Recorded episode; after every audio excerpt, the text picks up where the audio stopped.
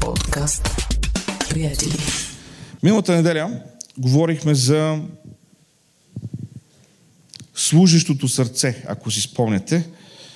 Ако не си спомняте и гледате случайно в YouTube, е в тая част на екрана ще се появи едно изречение, което ще ви даде връзка към uh, от миналата неделя. Но днес ми се ще да продължим да поговорим малко повече за служещото сърце и всъщност искам да говорим за това как да отглеждаме служещо сърце. Как да развиваме в себе си служещо сърце. Защото сърцето на слугата се развива. То не се появява в човека като някакво вълшебство. Има хора, които имат дарби за служене, но дарбата за служене и сърцето за слугуване могат да бъдат две различни неща, за съжаление. Служащото сърце се отнася за отношението, с което правим нещата. Бог очаква да служим, казахме миналия път. А Библията ясно ни показва, че Божието намерение за нас е да бъдем слуги. Но, както казахме и миналия път, това не ни идва от ръка. Това не е нещо, което лесно се случва в живота ни. Не се получава автоматично. Съмнявам се, че дори и най-така чистосърдечните, вярващи хора се събуждат сутрин и си казват Господи, даже без Господи, казват си, как днес да бъда един по-добър слуга? Как да слугувам по-добре на хората? Ако сме стигнали до това ниво, слава на Бога. Слава на Бога.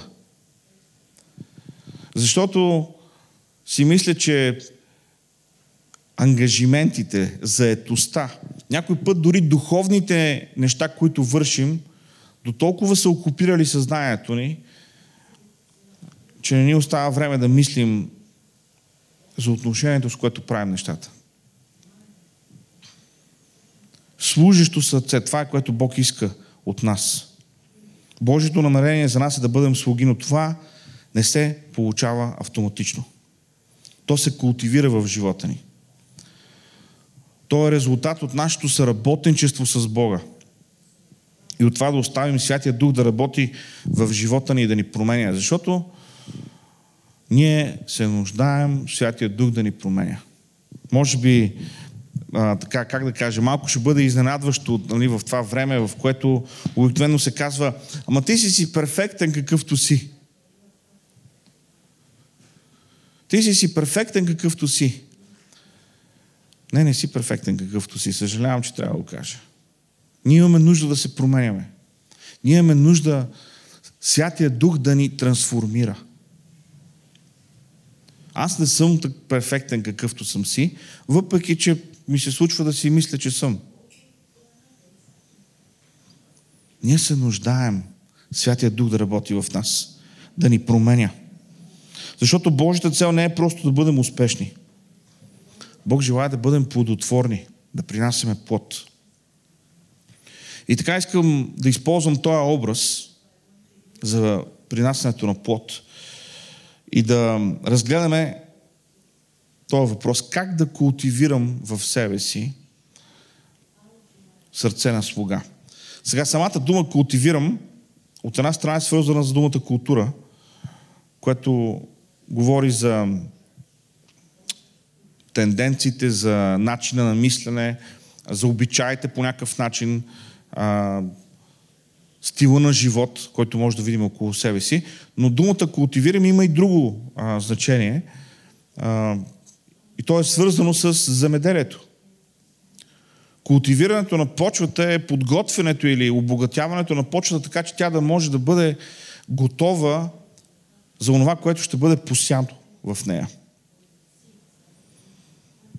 Ето този процес искам да видим, понеже всъщност в, в Библията не на едно и на две места за човешкото сърце и за това, което се случва в нас, се използва този пример, този образ на почвата.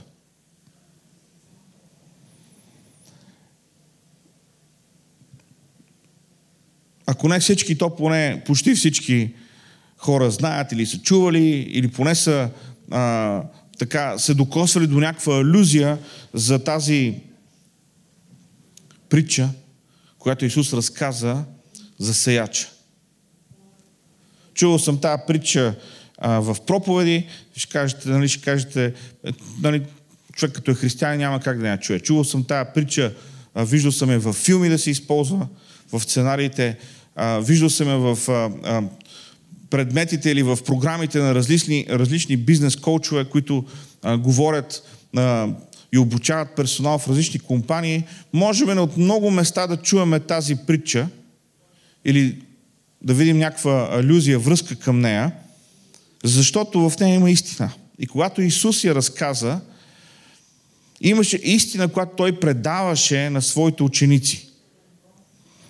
В Матея 13 глава се намира едно от местата, където тази притча е записана. И в 6 стих, когато Исус говори за семената, които падат на почвата, казва, а други семена паднаха на канаристите места, където нямаше много пръст и твърде скоро поникнаха, защото нямаше дълбока почва. А като изгря слънцето, пригоряха и понеже нямаха корен, изсъхнаха. За да можем да имаме плод в живота си. За да можем да развиваме това служещо сърце, за което говорим. Това, което трябва да правим, е да отглеждаме корени. Никой земеделец, който сее, не си казва, абе ще посада тук едни хубави корени. Не си казва, абе целта е тук, нали, като посадя, като поливам, да имаме ни хубави корени. Всеки мисли за плода. Но това е понеже хората, които се занимават с земеделие, знаят, че има определен начин по който почвата трябва да бъде обработена, растението трябва да се грижи за него, то да има тия добри корени, за да се получи този плод. Няма как да има добър плод, ако няма добри корени. Всъщност спокойно можем да кажем, няма плод без корени. Ние имаме нужда от корени, особено когато източниците ни са ограничени или има време на суша. Казва се, когато изгря слънцето, пригоряха. И понеже нямаха корен, изсъхнаха. Отново това е в 6 стих, който прочетохме. Сушата, както е известно, е дълго време без дъжд. Когато няма достатъчно влага, растенията линеят, вехнат. Възможно е растения или дървета, които не са достатъчно поливани, които не са получили достатъчно а, грижа, да пропуснат сезон, да не дадат плод или да дадат плод, който е напълно негоден.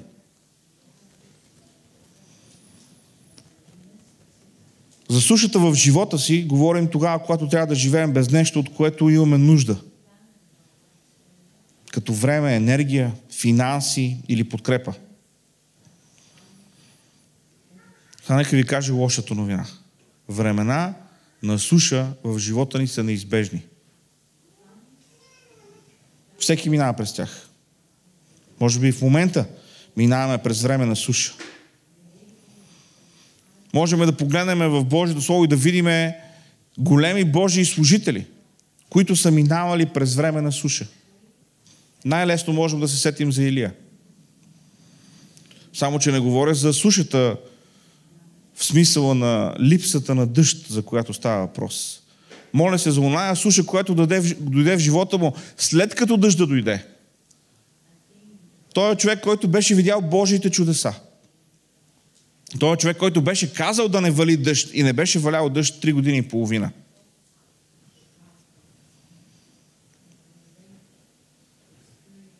Когато е завел, изпрати съобщение до него – и в това съобщение на български язик поне имаше 28 думи.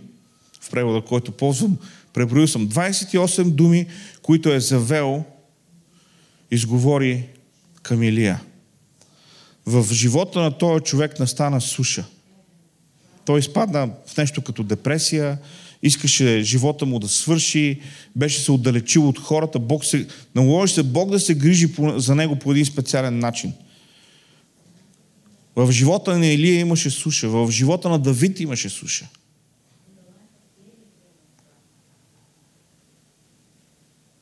Сушата неизбежно ще дойде. Въпросът е какво правим по това време. Дали се грижим за корените си. Защото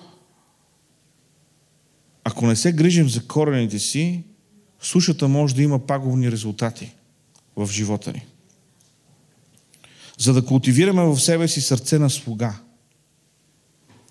За да можем да пускаме корени, които да ни помогнат да устояваме във време на суша. Ние трябва да разбираме кое е онова, което прави корените да са здрави. Кое е онова, което подпомага тази коренна система, духовна в живота ни. И разбира се, първото нещо, което трябва да кажем е Божието Слово. Библията. Отделяме ли време за Библията в живота си?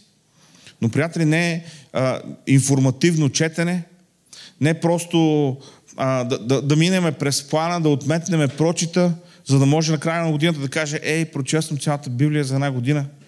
Колко по-добър съм от тези, които не са я прочели за една година.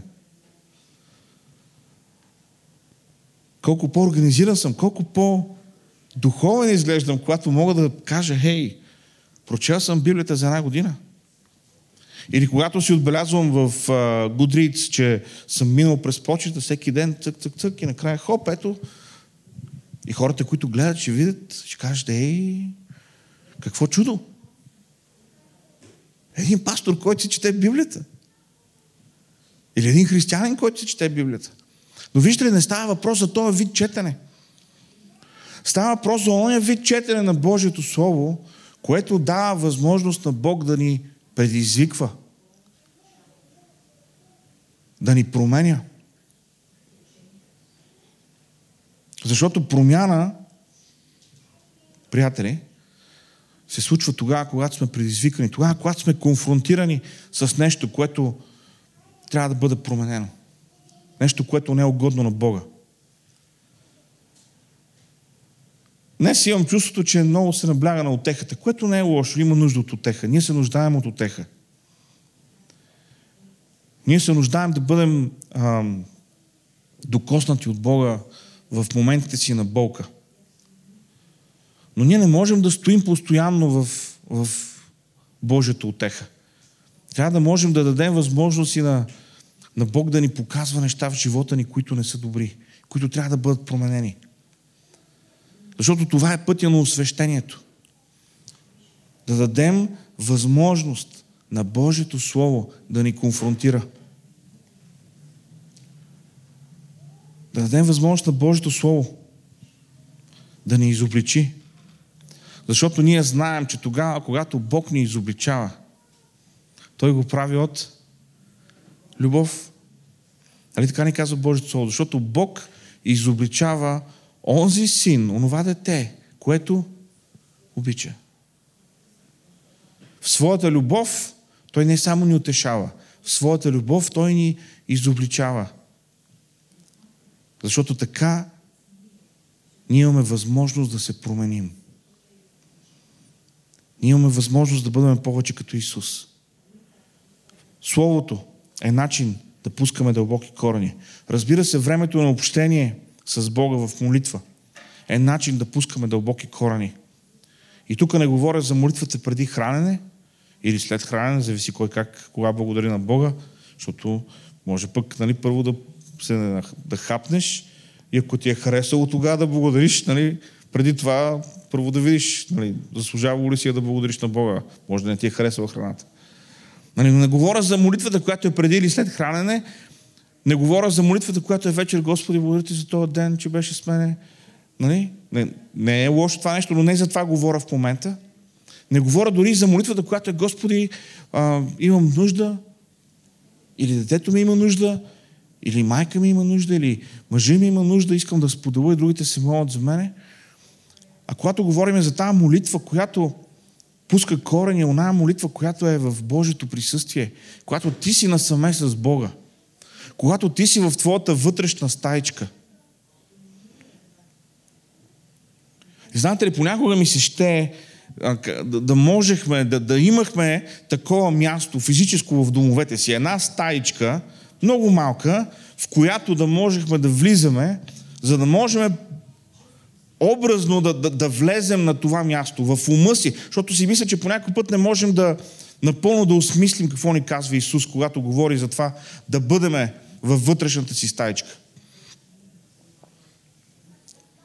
Спомням си, когато преди много години, когато бях в библейското училище в Дания и всяка сутрин, част от програмата на библейското училище беше от 8 до 9 часа имахме quiet time, тихо време. И това беше време, в което всеки трябва да чете Библията и да се моли. Това е за цялото училище, ама, нали, за директора, за персонала, за всеки един от студентите. Няма, няма работа, която да е в базата, която да се върши в това време. Всеки трябва да е в, в, в, в, това специално тихо време за Бога. И имаше една голяма надпревара, се случваше в цялата база, защото а, в мазето, там където бяха а, нещата за кухнята, зеленчуци и такива неща, разни материали, имаше една специална стаечка, която беше отделена. Тя беше много малка, колкото да влезе един човек. На нея имаше, в нея имаше едно столче и отстрани една малка масечка с Библия. Малка стайчка. И винаги гонитвата беше кой пръв ще успее да влезе в тази стайчка. Сякаш това беше някакво по-специално място. Сякаш там Бог по-специално ще работи. Не, Бог не работеше по-специално там. Но някак си като влезеш вътре, като се затвориш в тази стайчка и усещането ти е, окей, аз съм останал насаме с Бога. И затова казвам, по някой път ми се ще да имахме наистина физическа такава някаква стайчка в къщи, където е само за това и да влизаме вътре и да оставаме насаме с Бога. И там между мен и Бог, между теб и Бог да се случва тая връзка, това общение, което няма как да се случи тогава, когато предлагаме нужда или когато се молиме за страната си или когато правим неща, но говоря за това лично време с Бога. Ето това ни помага да пускаме корени. Когато имаме това лично време с Бога. Когато общуваме с Него, когато усещаме сладкото Му присъствие. И знаете ли, мисля си, че ако прекарахме повече време в тази стаичка, нека го кажа така, ако прекарвах повече време, да включвам и себе си в това число, ако прекарвахме заедно повече време в тая стаичка с Бога, не, че живота ще е по-лесен, не, че а, няма да имаме проблеми, но съм сигурен, че погледът ни към тези неща ще бъде по-различен погледът ни към тези неща ще бъде по-различен. Защото тогава, когато си вкоранен, когато си пуснал корени на дълбоко, дори да дойде време на суша, имаш откъде да черпиш. Можеш да изглеждаш здрав и зелен, дори тогава, когато всичко наоколо съхне. Тогава, когато корените са дълбоки. А в отношенията ни с Бога, приятели, това се случва тогава, когато ние отделяме време да бъдем лично с Бога. Ние култивираме сърце на слуга в себе си тогава, когато даваме възможност на Словото да ни променя. Тогава, когато сме в молитва, в това лично общение с Бога. И тогава, когато практикуваме дарбите си. Бог ни е надарил както с така наречените естествени дарби, така и с свръхестествени дарби. Но с каквито и дарби да сме надарени, основното нещо е да използваме тези дарби, за да служим на другите. Миналия път казахме, ще, го, ще ви подсета, Бог не се нуждае от моето служение. Бог не се нуждае като да не може без нещо, което аз или ти можем да направим. Бог е всемогъщ. Но тогава, когато ние използваме това, което Бог ни е дал, тогава, когато ние служим на другите с това, което Бог ни е дал, това, което се случва е, че хората, на които служим, са благословени, но и ние сме благословени. Ние се променяме. Ние виждаме какво означава да се протегнеш и в вяра да направиш нещо или в недостатъчност да послужиш. И виждаш онова, което Бог връща в живота ти. Не понеже си перфектен. Не понеже това ти е било първото нещо, което си искал да направиш, но понеже си го направил в покорство към Бога. Служещото сърце се развива чрез Словото, чрез молитвата, но и чрез практикуването на дарбите, които Бог ни е дал. На това, което можем да направим.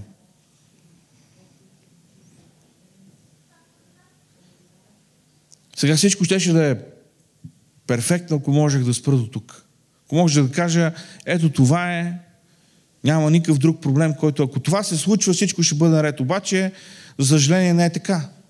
Защото в притчата, която Исус разказва в 13 глава на Матей, той говори за един проблем, който може да се появи там, където има посято семе. И когато обяснява притчата на своите ученици, това е в 22 стих на 13 глава, той каза, посяното между тръните е оня, който чува Словото, но светските грижи и примамката на богатството заглушават Словото и той става безплоден. Исус говори за плевелите. Плевелите, които се появяват неизменно там, където има посяно семе. За да можем да развиваме в себе си служещо сърце, да, трябва да се грижим за корените. Но трябва също да елиминираме плевелите от живота си. Трябва да елиминираме тръните от живота си. Плевелите и тръните в служението и в живота ни пречат или те ограничават нашия духовен растеж. Плевелите задушават взаимоотношението ни с Христос. Те ни спират да вървим напред.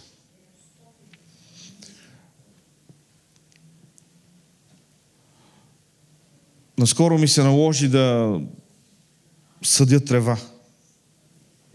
Ново преживяване за мене.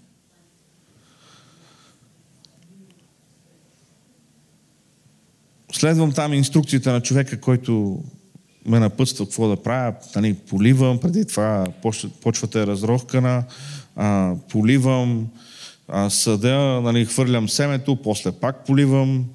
А, обаче не съм ходил там от 3-4 седмици, а, но човека, който ми дава на пъстя, ходи и ми праща снимки. Какво се случва? И знаете ли какво забелязвам? Има трева, почва да пониква трева, обаче не расте само трева. Растат някакви неща, които никога не съм ги сял. Плевели. Плевели. Какви усилия са нужни, за да пораснат плевелите? Знаете ли? Никакви. Не е нужно да ги поливаш, не е нужно даже да ги съдиш. Не е нужно да ги туриш, не е нужно да се грижиш за тях. Те плевелите си растат от само себе си като че ли. Няма нужда от култивиране. И всъщност това е разликата между плевела и културното растение. Защото е възможно да подхранваш, да поливаш, да култивираш едно растение културно и все пак то да загине. И в същото време да не обръщаме грам на плевела, да не обръщаме грам внимание на плевела и той да си цъфти и да изглежда все едно някой идва нощем и просто го обработва това нещо.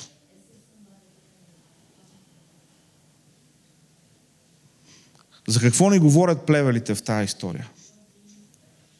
Тогава, когато говорим за личния си живот, плевелите говорят за недоглеждане. За някакъв вид небрежност. Плевелите са проблем за културните растения, защото те буквално изсмукват от почвата оная влага и ония минерали, от които се нуждаят растенията, за да дават плод. В най-добрия случай а, плевела няма да роди плод, но ще има някакво цвете. Възможно е да там да има някакво цвете. Нали, плод няма да има, но поне ще изглежда, що годе добре. Но в повечето случаи са просто разни транаци, разни нали, такива дебели, грозни стволове, които меришат лошо.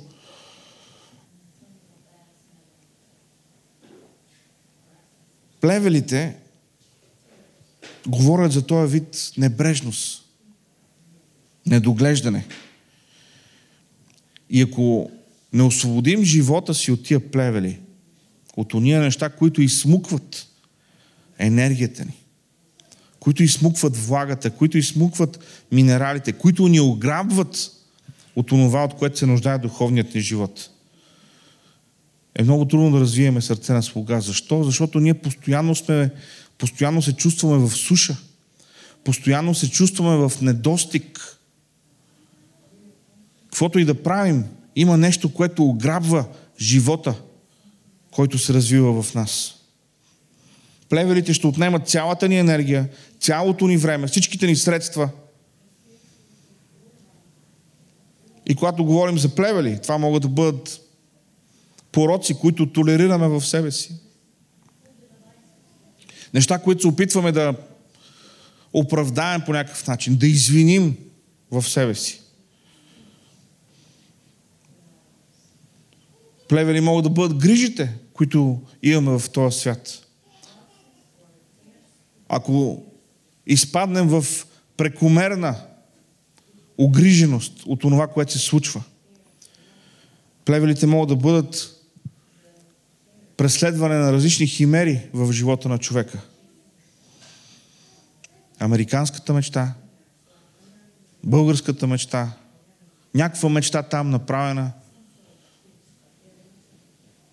къща с две коли отпред, куче. Където и да сме, във всяко общество дефинира някаква мечта, нещо, което е блян.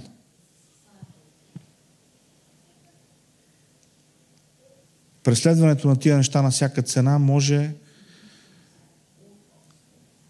да измуче духовната енергия от живота ни. Разбира се, плевели могат да бъдат и различни ограбващи емоции, като страха или притеснението. И особено сега, след COVID, когато мина, един от проблемите, с които продължаваме да се борим, е този страх, който е останал в хората, това притеснение, което е останало в хората.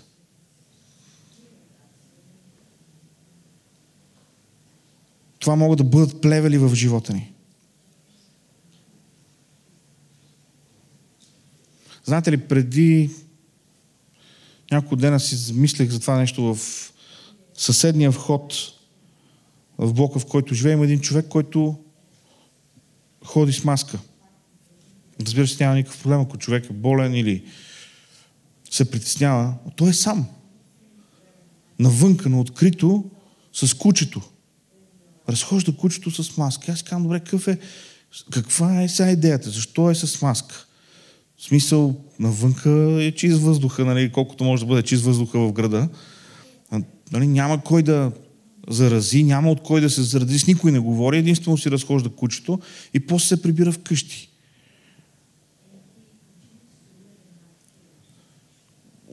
Отбягва със следите, не комуникира с никой. Страха, притеснението, като плевел, който изсмуква живота ни. Какво да говорим за духовните неща?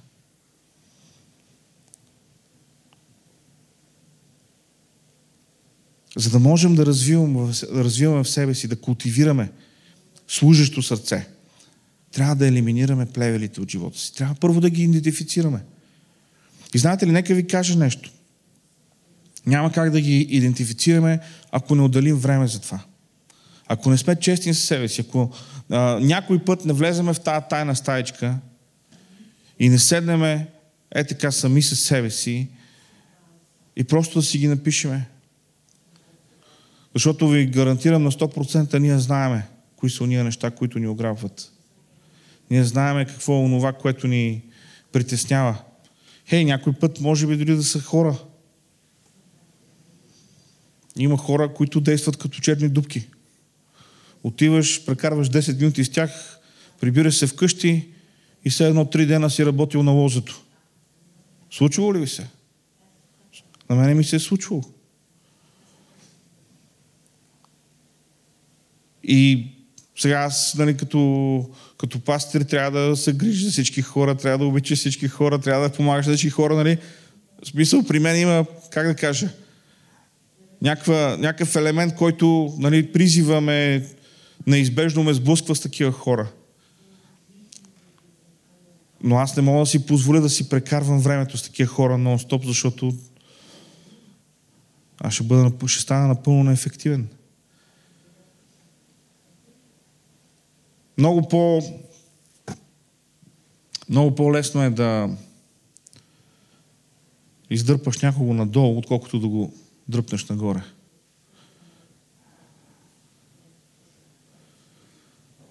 Затова е много важно на какви хора даваме власт в живота си и с какви хора прекарваме времето си, какви хора, какво влияние имат в живота си. Това са неща, за които трябва да си дадем сметка. И Божието Слово ни насочва в тази посока. Ако има плевели в живота ни, отношения, чувства, стремежи, някой път, за съжаление, и хора, ние трябва да сложим лимит на това нещо. Трябва да ограничим внимание, влиянието на тези неща, за да можем да имаме корени, за да можем да имаме дълбоки корени, да сме готови за това, когато той да сушата. И последното нещо, за което искам да говоря днес, и с него ще завършим, е, че плодът идва, когато имаме търпение. Не на другия ден, не когато ние искаме. Нали? Ние живеем в а, такъв един а, микровълнов свят, нали? слагаш нещо замразено в а, фурната, микровълновата и хоп, то се е размразило.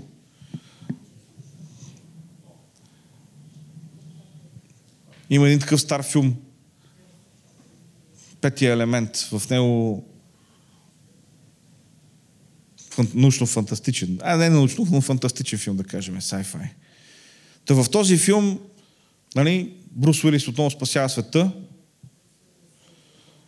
но има нещо, което много ми харесва в този филм. Една такава идея.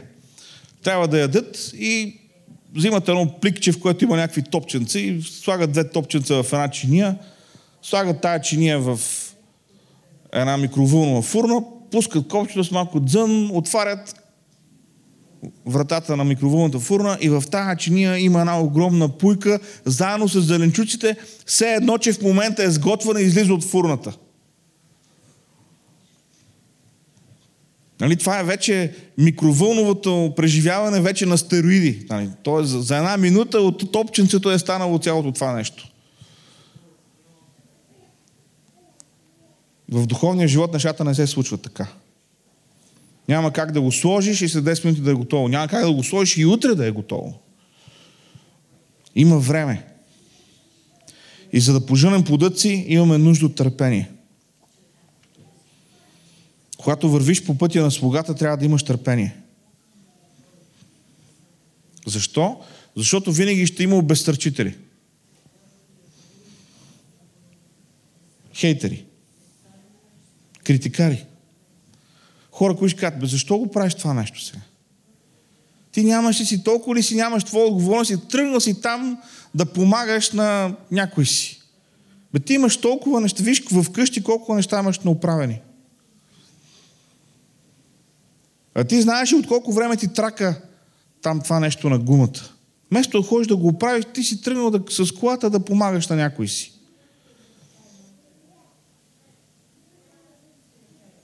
Или пък друго ще кажат, бе, защо, защо си такъв балма? Другите не, не правят нищо, ти си тръгнал да помагаш. Бе, изчакай малко, вижда ли някой друг ще се включи. Винаги ще има хора, които ще критикуват. Обесърчители, хейтери. Не се отказвай заради другите. Не се отказвай заради другите.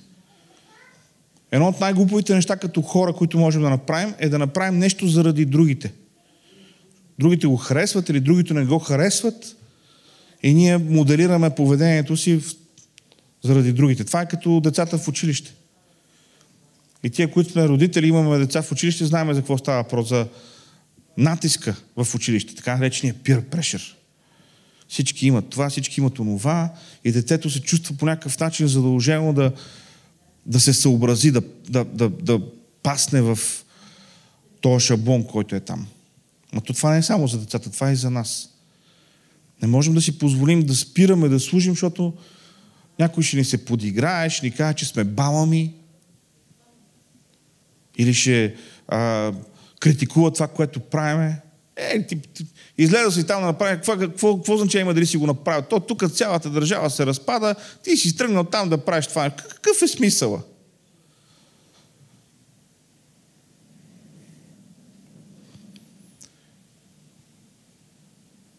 Социолозите са установили, че ако 3% от населението в една страна излезе на улиците, всичко се променя. 3%. Не е 30, не е 50, не е 90%. 3% от хората, ако излезат на улиците, недоволни от нещо, е достатъчно това да се промени. Е, затова е толкова важно да правим това, което трябва да правим. Това, което е правилно да правим.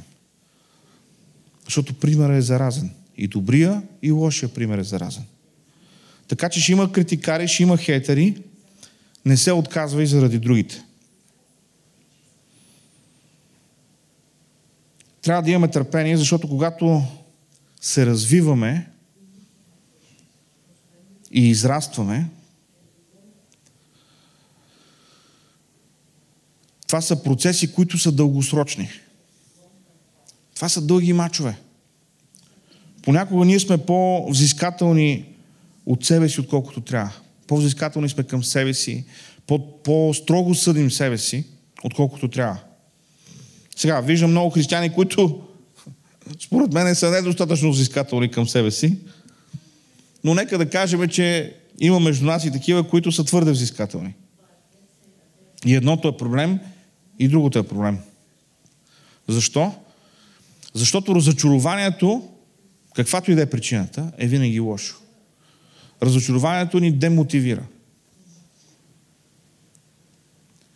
Така че ако другите ни критикуват, обесърчават, хейтят, ние не трябва да се отказваме от другите, но ако самите ние изпаднеме в някакъв вид обезсърчение, разочарование, не трябва да се отказваме и заради себе си. Защото, приятели, ние развиваме в себе си служещо сърце, не за да се чувстваме по-добре за себе си. Не за да можем да си кажем вечер, ей, днеска какъв добър слуга бях. Чувствам се по-добре за себе си. Вчера не бях толкова, но днеска бях много по-добър от вчера. Не, не, ние не развиваме служещо сърце, за да се чувстваме по-добре. Ние развиваме служещо сърце, защото това е което Бог иска от нас. И нека ви кажа, като резултат от това, че развиваме служещо сърце, ние се чувстваме по-добре. Бог ни дава да се чувстваме по-добре. Бог ни дава удовлетворение. Бог ни дава радост, която не може да бъде изпитана по друг начин. Но не това е целта. Това е, как да кажа, това е страничният продукт, страничният ефект. Същността е да бъдем покорни на Бога. Това е което Бог иска от нас. Затова сме били направени. И тогава, когато ние даваме възможност на Бог да ни променя, тогава, когато сме част от този процес, тогава, когато култивираме в себе си това служещо сърце, ние се позиционираме точно там, където Бог иска да бъдем.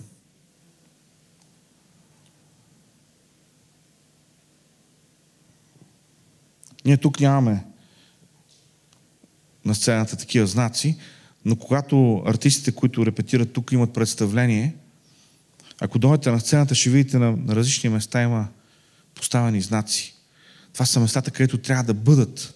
Там ще бъде осветлението, там персонажа, който те представляват, ще бъде ще каже своите реплики, ще направи нещата, които трябва да направи в тази пиеса. Това е мястото, на което трябва да бъде. Е, тогава, когато ние се грижим, култивираме в себе си служещо сърце, ние се позиционираме на онова място, където Бог иска да бъдем. Където Бог ни е поставил да бъдем. Да бъдеш слуга не ни идва от ръка. За нас е много по-естествено да се опитваме да бъдем господари, менеджери. Вярвам обаче, че ако искаме да култивираме в себе си сърце на слуга, не трябва да забравяме тези важни елементи, за които говорихме. Да отглеждаме корени. Да отглеждаме корени. Да елиминираме плевелите и тръните от живота си. И да имаме търпение. Защото тогава, когато чакаме на Него, тогава ще преживеем Неговите чудеса.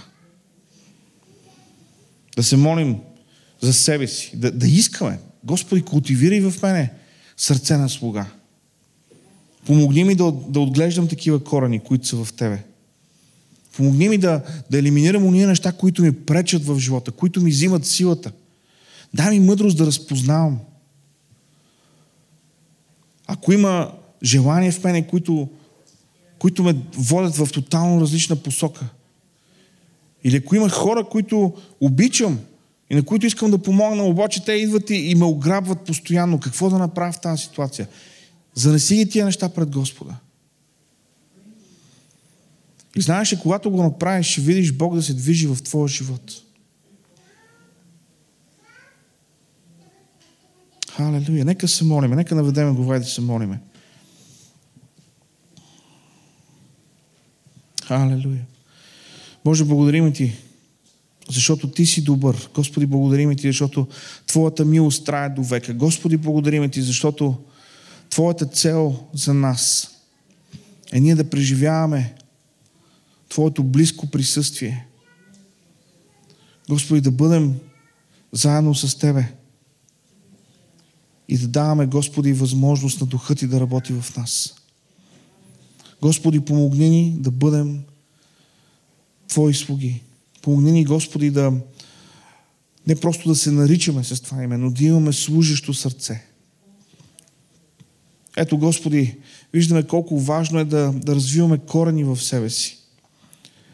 Виждаме колко важно е, Господи, да, да не бъдем, Господи, а, да, не се, да не сме се отдали на онова, което се случва около нас или на тенденциите в обществото, в което живеем. Но, Господи, да, да преследваме онова, което, Господи, Ти си ни открил. Господи, да вървиме по тесния път, който имаш за нас. Молиме Те, Господи, работи. Помогни ни, Господи, да задълбочаваме корените си. И, Господи, да се освобождаваме от тръните и плевелите в живота си. И за всичко това, Господи, да бъдем търпеливи. Толкова много сме ограбени днес, Господи, от, от търпението. Толкова много, Господи, сме привикнали всичко да се случва на момента, всичко да се случва бързо. Да бъдем обслужвани. Господи, помогни ни да имаме търпение. Да чакаме на Тебе. Защото когато Ти работиш, доброто неминуемо ще дойде в живота ни. Господи, дай ни сърца отворени за Тебе. Дай ни сърца отворени за действието на Святия Дух. Нуждаем се, Господи, от Тебе. И Те благославяме, Боже.